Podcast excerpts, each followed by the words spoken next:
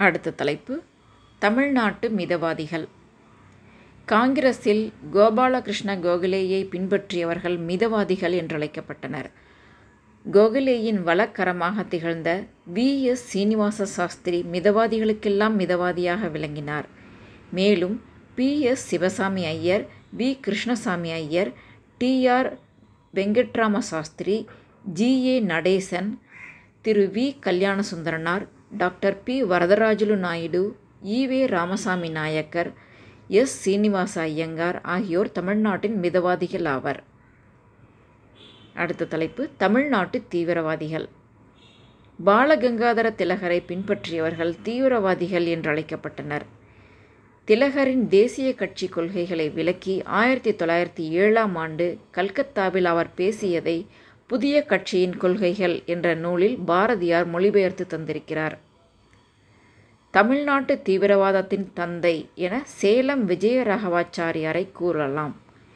அவரது பாசறையில் பயிற்சி பெற்றவர்களில் முக்கியமானவர் ராஜாஜி என அழைக்கப்படும் C. Rajagopalachari. T. M. Nair S.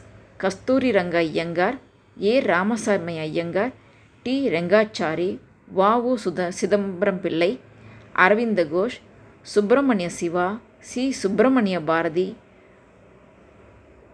வா. வே. சுப்பிரமணிய ஐயர் நீலகண்ட பிரம்மாச்சாரி வாஞ்சிநாதன் சுதேசி பத்மநாப ஐயர் ஆகியோர் தமிழ்நாட்டின் குறிப்பிடத்தக்க காங்கிரஸ் தீவிரவாதிகள் ஆவர். வஉ சிதம்பரனார் தமிழ்நாட்டு திலகர் என்று அழைக்கப்பட்டார். தமிழ்நாட்டில் திலகரின் தளபதிகளாக வஉசியும் சுப்பிரமணிய சிவாவும் கருதப்பட்டனர். அடுத்த தலைப்பு தமிழ்நாட்டின் புரட்சி தேசியவாதிகள். மிதவாதிகள் மற்றும் தீவிரவாதிகளின் நடவடிக்கை தோல்வியுற்றபோது தீவிரவாதிகளின் சிலர் பயங்கரவாதிகள் ஆயினர் ஆயிரத்தி தொள்ளாயிரத்தி ஐந்தில் லண்டனில் ஹோம் ரூல் லீக் என்ற அமைப்பையும் ஆயிரத்தி தொள்ளாயிரத்தி அறுபத்தி ஆறில் இந்தியா விடுதி என்ற முகாமையும் அமைத்தனர்.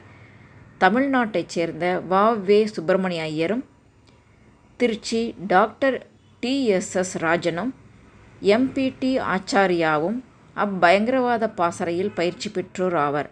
ஆயுத புரட்சியின் மூலம் விடுதலை பெறுவதே இவர்களது நோக்கம்.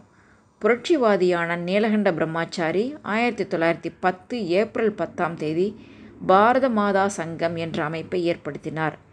இவரின் சந்திப்பிற்கு பின்னரே வாவேசு ஐயரிடம் துப்பாக்கி பயிற்சி பெற்று வாஞ்சிநாதன் ஆயிரத்தி தொள்ளாயிரத்தி பதினொன்று ஜூன் பதினேழாம் தேதி திருநெல்வேலி மாவட்ட கலெக்டர் ஆஷ் துரையை மணியாச்சி ரயில் நிலையத்தில் சுட்டுக் கொன்றனர்.